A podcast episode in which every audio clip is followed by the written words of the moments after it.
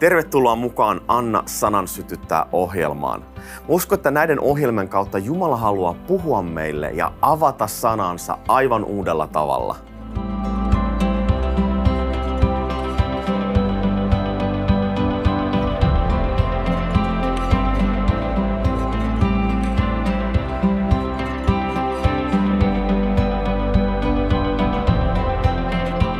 Tervetuloa mukaan.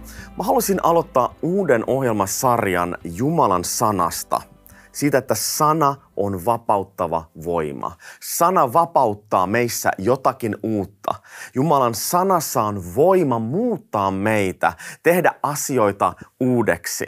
Jumalan sana on annettu meille meitä varten. Jumala on tietenkin isompi kuin hänen sanansa. Jumala on täysin rajoittamaton. Jumala ei voida millään tavalla rajoittaa, mutta kaikki se, mitä me tarvitaan, kaikki se, mitä meidän tulee tietää Jumalasta, hän on ilmaissut sen meille sanassaan.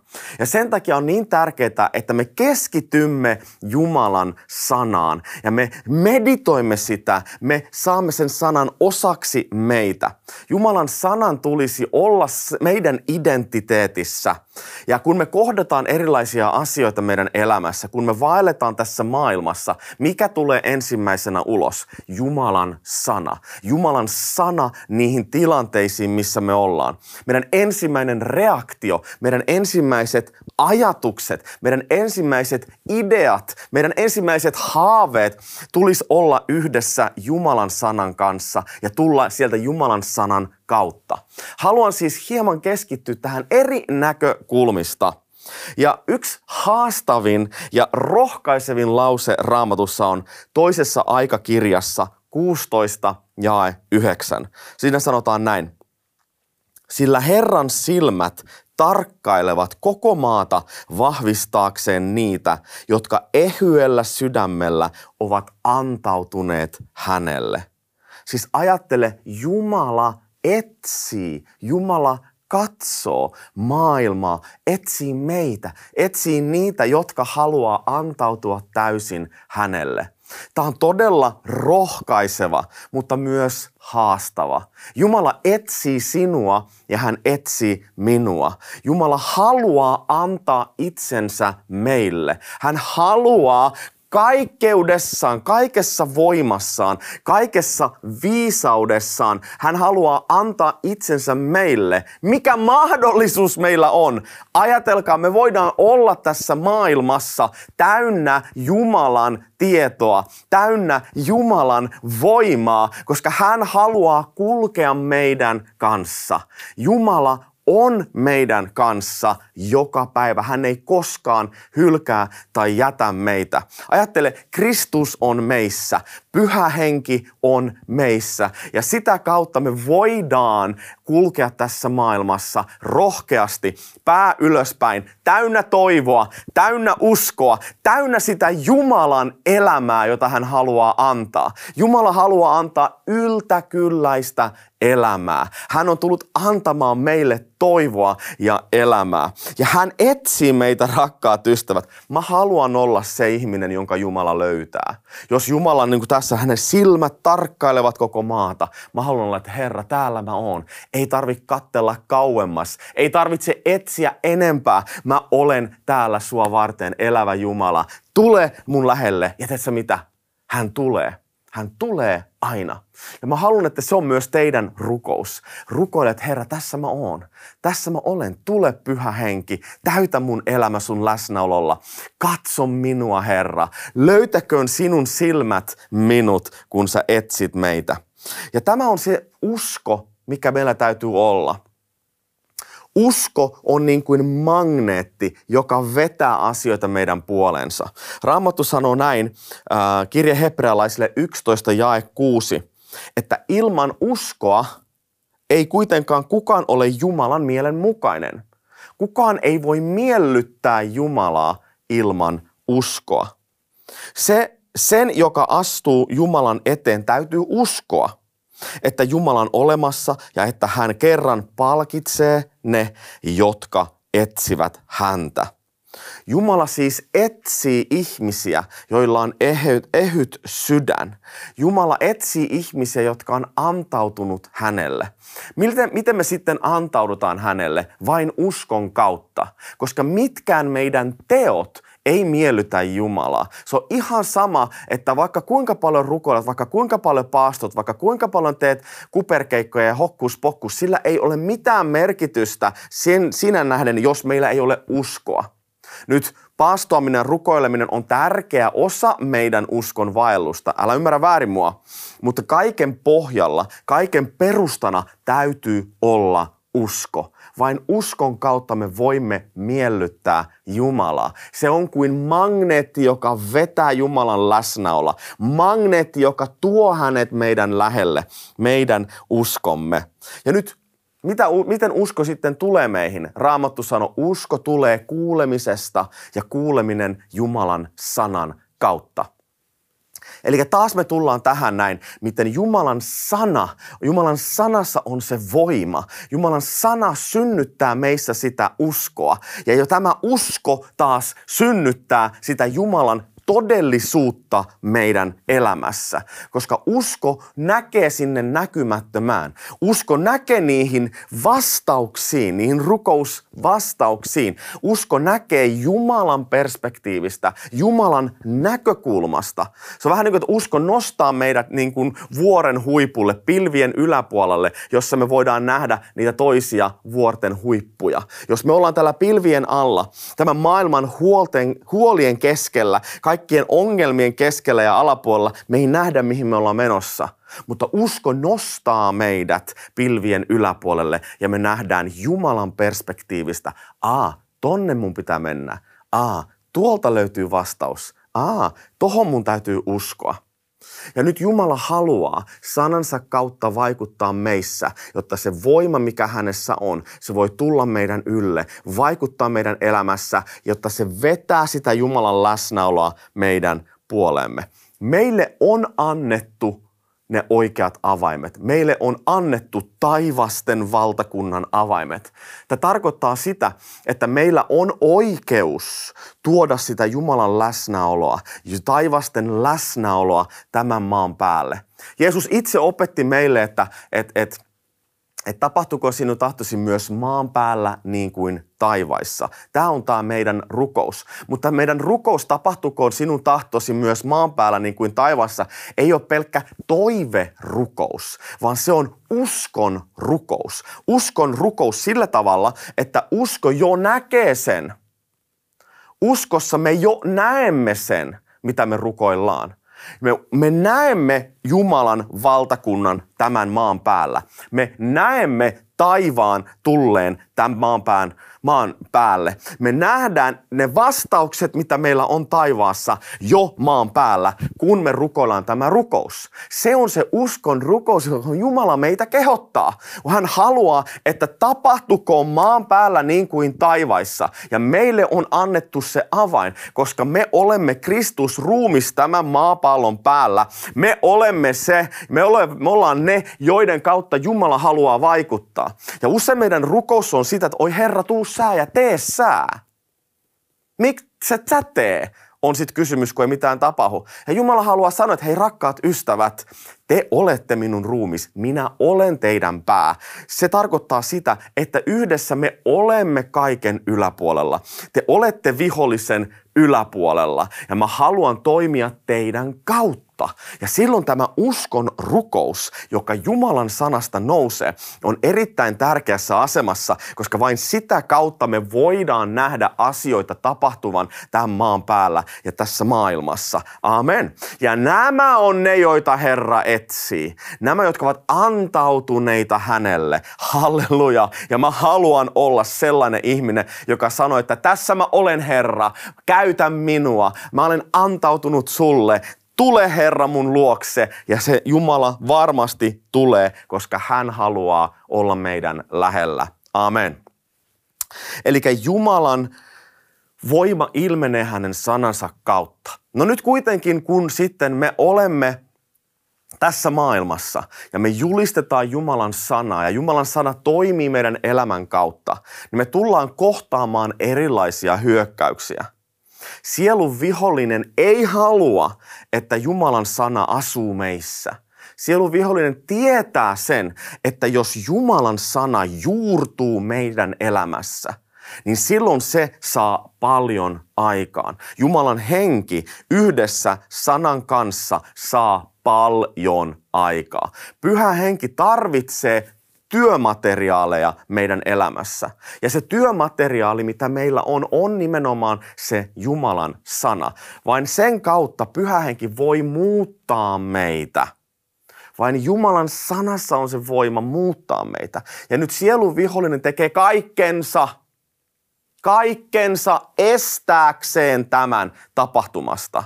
Hän yrittää viedä meidän ajatukset muualle. Hän yrittää tehdä raamatun lukemisesta tylsää ja jotenkin ei-modernia. Ja hän haluaa kaikella tavoilla estää meitä lukemasta Jumalan sanaa ja saamasta se meidän sydämeen. Sen takia on tärkeää, että me puemme yllemme sen Jumalan sotavarustuksen. Ja haluan tässä jaksossa puhua nimenomaan tästä Jumalan sotavarustuksesta, jonka hän on meille antanut. Jumalan sotavarustus, voidaan lukea Efesolaiskirje 6, jae 10 ja 11 ja sitten mä otan jae 13. Lopuksi vahvistukaa Herrassa ja hänen väkevässä voimassaan. Pukekaa yllenne Jumalan koko sotavarustus, koko taisteluvarustus, voidaksenne estää paholaisen juonet. Ottakaa sen tähden yllelle Jumalan koko taisteluvarustus niin, että voitte pahana päivänä tehdä vastarintaa ja kaiken suoritettuanne pysyä pystyssä. Hallelujaa. Ajatelkaa, meillä on oikeus tehdä vasta rintaa. Meidän ei tarvitse hyväksyä niitä suunnitelmia, joita paholaisella on meitä varten. Meidän ei tarvitse hyväksyä sitä todellisuutta, missä me ollaan ja mitä paholainen haluaa kuiskutella meidän korvaan, että me emme tule muuttumaan, me emme tule parantumaan, me emme tule vapautumaan. Elämä ei tule muuttumaan, meillä aina tulee olla vaikeita, sä tulet aina ole tällainen, sä et koskaan menesty, sä tulet aina olemaan köyhä, sä et koskaan pääse naimisiin, sä et koskaan saa saa lapsia. Ja mitä tahansa paholainen syyttää Jeesuksen nimessä, me voidaan nousta vasta rintaan ja sanoa, että se ei kuulu minulle. Se, mitä sä selität, voi olla totta tänään, mutta usko on paljon suurempi. Usko on sen näkemistä, mitä ei nähdä. Ja mä näen mun uskon silmillä vastauksen Jumalalta. Ja me voidaan nousta vasta rintaan paholaisen juonia vastaan ja sanoa, että ei, ei, ei enempää, koska hän on antanut meille sen auktoriteetin tässä maailmassa. Edellisessä ohjelmasarjassa mä puhuin auktoriteetista ja siitä, miten Jeesus tuli tekemään tyhjäksi paholaisen teot. Tyhjäksi. Eli paholaisella ei ole mitään. Ei silloin ole mitään. Silloin vaan tyhjä huone, missä se hyörii ja pyörii. Ei paholaisella ole mitään, koska Jeesus teki tyhjäksi paholaisen teot. Ja hän antoi meille Kristus ruumiina sen auktoriteetin nousta paholaisen voimaa vastaan ja tehdä vastarintaa, niin kuin tässä sanotaan. Ja tämä taisteluvarustus on nimenomaan sitä, että me voidaan kestää ne paholaisen juonet. Sen takia se jatkaa jaen 14. Seisokaa siis, kupet totuuteen vyötettynä, pukeutuneina vanhurskaan, vanhurskauden haarniskaan. Eli ensimmäiseksi se puhuu siitä totuuden vyöstä – nyt Jeesuksen aikana, tämä, tai kun Paavali kirjoittaa tämän, niin hän, hän, hän käyttää tätä roomalaisten sotavarustusta ää, esimerkkinä. Ja siinä siis Jeesuksen aikana tai silloin ei hän ollut mitään siis housuja, niin kuin meillä, että vyö on housuja varten, että housut pysyy ylhäällä. Ei, vaan ne käytti sellaisia tunikkeja, yksi kangas suoraan näin. Ja vyö oli asevyö. Ase vyö, jossa sitten aseet roikku, miekka ja puukko ja näin. Eli nyt sitten siis tämä vyö, mistä Paavali haluaa vertauskuvallisesti puhua, on nimenomaan tämä asevyö. Eli vyönä meillä täytyy olla totuus. Jos totuus ei ole meissä, me emme voi käyttää niitä aseita, joita meillä on. Hän, hän haluaa, Jumala haluaa, että meissä elää totuus, koska vain totuuden kautta, Raamattu sanoo, että totuus tekee teidät vapaiksi. Vain totuuden kautta meillä on kyky käyttää niitä aseita, mitä meillä siinä asevyöllä on. Eli kaiken lähtökohtana on totuus. Ja mikä on se totuus? No Jumala on totuus. Jeesus on tie, totuus ja elämä. Tie, totuus. Eli Jeesus on se totuus meidän elämässä. Ja mitä enemmän Jeesus saa tilaa meissä, mitä enemmän me hänen sanassaan näemme, hänen sanastaan koemme sitä Jeesuksen todellisuutta meidän elämässä, wow, sitä vahvempia me ollaan, sitä isompi vyö meillä on, sitä parempia aseita meillä on meidän vyössä. Jeesus on se totuus sun ja mun elämässä. Ja sen täytyy olla osa meitä, koska vain silloin me voidaan kävellä vapaasti. Voidaan kävellä voimakkaasti, voidaan kävellä rohkeasti siinä totuudessa. Ja tämä totuus tulee tietenkin Jumalan sanan kautta. No sitten se sanoi näin, että pukeutuneina vanhurskauden haarniskaan. Tämä tällainen niin kuin rintapanssari haarniska. Ja vanhurskaus on kaiken lähtökohta meidän elämässä. Vanhurskaus on lahja Jumalalta. Vanhurskauden lahja, joka, jota me emme voi ansaita omien tekojemme tähden. Ja nyt kun me ei voida ansaita sitä itse, niin silloin myöskään meillä ei tulisi olla syyllisyyttä – koska jos me ansaitaan asioita, niin me itse tiedämme, ollaanko me tehty tämä nyt hyvin vai huonosti. Ollaanko me valehdeltu vai ei. Ollaanko me todella ansaittu tämä tai ei. Ja usein sitä kautta tulee syyllisyys osaksi meidän elämää. Mutta vanhurskaus on täysin Jumalan lahja, Jumalan armosta. Ja se on sitä, että meillä on se oikea asema Jumalan edessä. Meillä on oikeus tulla Jumalan luokse niin kuin ei olisi syntiä. Vaikka me ollaan syntisiä, jokainen meistä tietää, että me langetaan syntiin jatkuvasti, niin silti kun me tulemme Jumalan eteen, niin hän näkee meidät Jeesuksen veren kautta. Meillä on oikeus tulla Jumalan läsnäoloon hänen luokse Jeesuksen tähden. Ja kun me pyydämme syntejä anteeksi, hän antaa ne anteeksi ja me voidaan jatkaa matkaa. Ja tämä on niin suuri etuoikeus, mikä meillä on. Ajatelkaa, mikään synti ei voi tulla Jumalan eteen. Mikään synti ei voi tulla Jumalan läsnäoloon. Synnin palkka on kuolema, mutta hänen vanhurskautensa kautta me voidaan astua Jumalan läheisyyteen, hänen eteensä. Meillä on se intiimi suhde Jumalan kanssa, kaikki valtia Jumalan kanssa. Jumala, joka on luonut kaiken, ajatelkaa. Jumala on luonut tähdet ja kuut ja auringon ja galaksit ja kaikki sen takia, että sulla ja mulla voisi olla se intiimi suhde hänen kanssaan. Ja vanhurskauden lahjan kautta me voidaan tulla – hänen luokse. Ja tämän täytyy olla vahvana osana meidän identiteettiä, osana sitä taisteluvarustusta paholaisen nuolia vastaan. Ja Roomalaiskirja 10.10 10 sanoo näin, sillä sydämen uskolla tullaan vanhurskaaksi ja suun tunnustuksella pelastutaan. Eli nyt sitten meillä on tämä rintapanssari, se suojelee nimenomaan sitä meidän sydäntä. Se suojelee meidän sydäntä. Ja sitä kautta meillä tulee se rohkeus, tulee se auktoriteetti astua esiin, olla vahva Jumalan seuraaja. Ja meillä on sen vanhurskauden kautta se rauha meidän sydämessä. Koska mun sydämen kautta vanhurskaus tulee, sydämen uskolla tullaan vanhurskaaksi. Jumalan rauha tulee meidän elämään, osaksi meidän elämää. Ja tämä harniska suojaa sitä mun sydäntä, niitä mun päätöksiä, mitä mä oon tehnyt, sitä uskoa, mikä mulla on, sitä mun sisäistä minä, mikä minulla on, minun henkeäni. Se vanhurskaus suojelee kaikkia nuolia vastaan. Toinen korintalaiskirja 5.21 sanoo, hänet, joka ei synnistä tiennyt, Jumala teki meidän tähtemme synniksi, jotta me hänessä tulisimme Jumalan vanhurskaudeksi. Siis me ei saada pelkästään vanhurskautta jotenkin niin ulkoisesti näin, näin, vaan se sanoi, että hän tekee meidät Jumalan vanhurskaudeksi. Me olemme Jumalan vanhurskaus. Eikö tämä olekin mahtava perusta, jonka päällä me ollaan? Se, että et, et helposti me ajatellaan, että me saadaan jotakin. Ja nyt sillä ajatuksella, että me saadaan jotakin, niin voi myös olla, että se voidaan sitten ottaa myös pois. Kun se on vaan lahjana, saatu lahjana meni pois, oho. Mutta nyt Jumala on tehnyt meidät vanhurskaudeksi.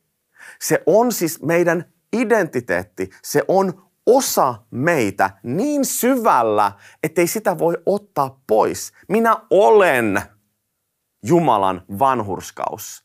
Se asema ja oikeus on osa minua. Me olemme Jumalan perhettä. Sitä kukaan ei voi ottaa pois. Mä oon näissä aikaisemmissa jaksoissa kertonut siitä, miten me ollaan adoptoitu lapsia. Ja, ja jos mä ajattelen isänä, että mä adoptoin tämän lapsen, joka kuuluu johonkin toiseen perheeseen ennen. Hän tuli osaksi mun perhettä. Hänellä on mun sukunimi. Hän on mun jäsen, mun perhettä, osa minua. En mä näe mitenkään millään tavalla häntä jotenkin ulkopuolisena. Ei, hän on Männistön perhe.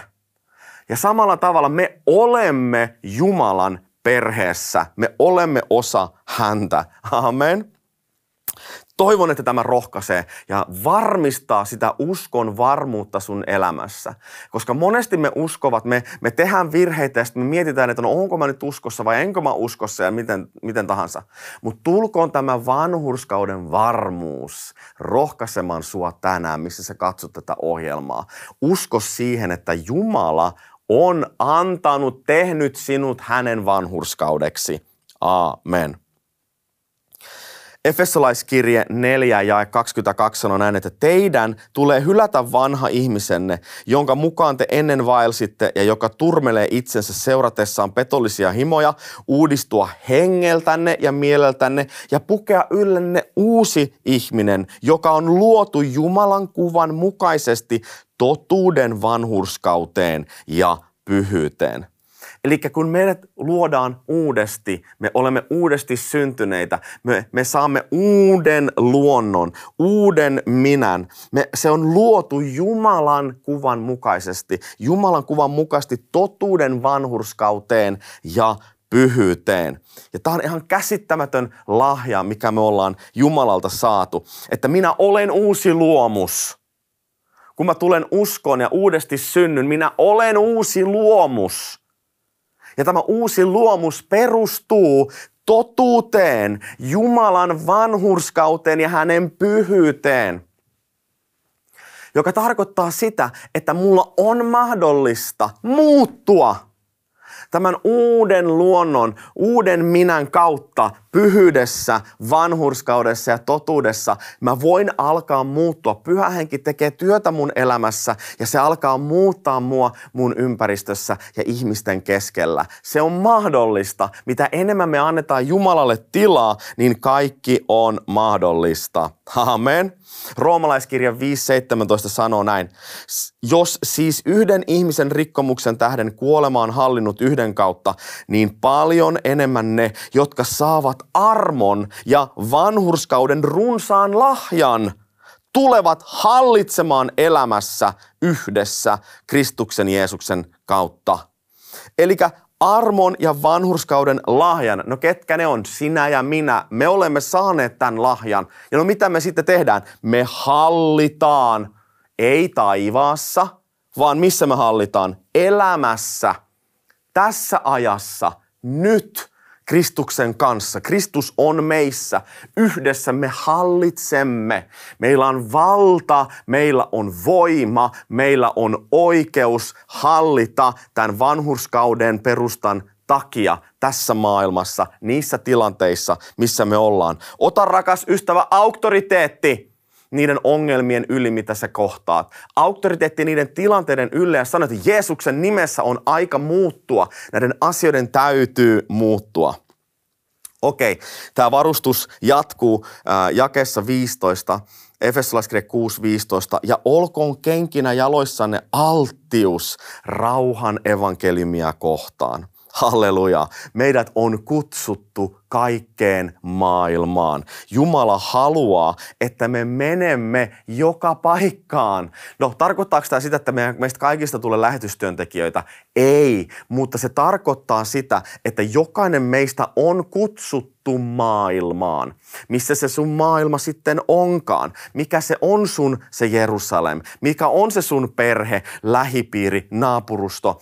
Mikä se on se sun Judea ja Samaria? Missä sä asut sun kaupunki? Kaupunki, maakunta, sun maa, missä sä ikinä ootkaan. Ja myös jotkut meistä tulee astumaan oman maan rajojen ulkopuolelle kaikkeen maailmaan. Mutta jokaisella meillä tulisi olla se lähetys sydän. Meillä tulisi olla se halu, alttius viedä evankeliumia eteenpäin. Jumala haluaa, että me julistamme hänen ilo-uutista kaikkeen maailmaan. Ja tämä on se, mitä Jeesus teki. Jeesus sanoi, että niin kuin Johannes 3.16, sillä niin on Jumala maailmaa rakastunut, että hän antoi ainokaisen poikansa, että ei yksikään, joka hänen uskoo, joutuisi kadotukseen, vaan hänellä olisi iankaikkinen elämä.